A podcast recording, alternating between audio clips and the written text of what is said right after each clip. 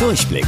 Die Radio Hamburg Kindernachrichten. Hier lernen auch unsere Eltern noch was. Hi zusammen, ich bin Toni. In Supermärkten, Krankenhäusern und bei Lieferdiensten wird aktuell super viel gearbeitet. Auch Wissenschaftler haben viel zu tun. Die tüfteln nämlich an einem Impfstoff gegen das Coronavirus. Warum hoffen denn so viele darauf? Ab und zu müsst ihr zum Arzt und euch impfen lassen.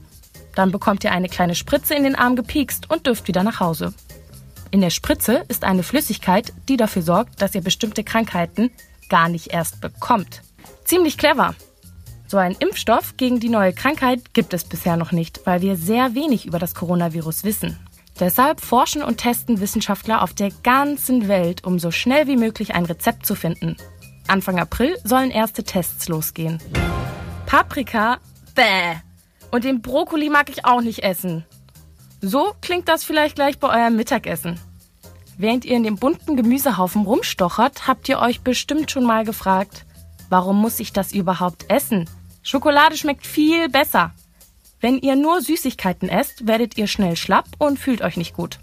Das liegt daran, dass ihr keine wichtigen Vitamine bekommt. Unser Körper kann die nicht selbst herstellen. Also müssen wir die kleinen Helferchen über unser Essen aufnehmen. In Gemüse stecken wahnsinnig viele von diesen Helfern. Erst wenn ihr viel Gemüse esst, fühlt sich euer Körper richtig wohl. Bleibt gesund und gibt euch Energie, um durch die Wohnung zu toben. Also, tut euch was Gutes und habt keine Angst vor Paprika, Möhren und Co. auf eurem Teller. Mama und Papa werden sich freuen. Wusstet ihr eigentlich schon? Angeberwissen. Bananen sind krumm, weil sie Richtung Sonne wachsen. Bis später, eure Toni.